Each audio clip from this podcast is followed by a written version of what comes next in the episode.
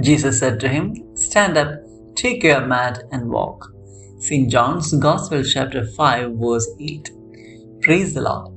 Jesus heals on Sabbath. From St. John's Gospel, chapter 5, verses 1 to 18, is the text for our reflection.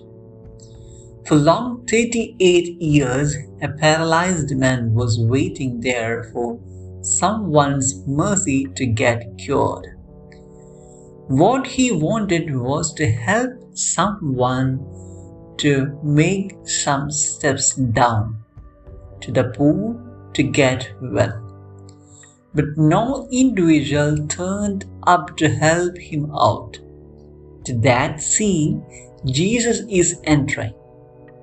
Jesus, even being not told by anyone, without any request from the paralyzed one, by realizing the situations and knowing his need, he is taking all the initiatives to heal him.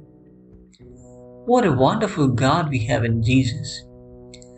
That man had many excuses to make, but Jesus found him worthy and he chose him and made him well.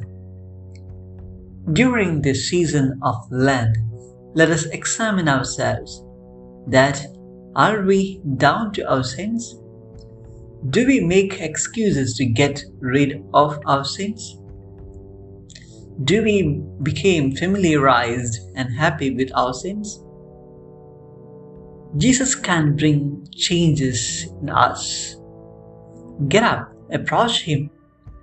Don't wait for the Lord to come to us for he is already near to you and me.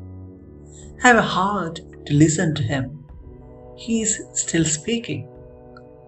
Throw away our minds of bad habits and those which blocks God's grace to flow to us. Let us take our mats and walk along with Him. Amen.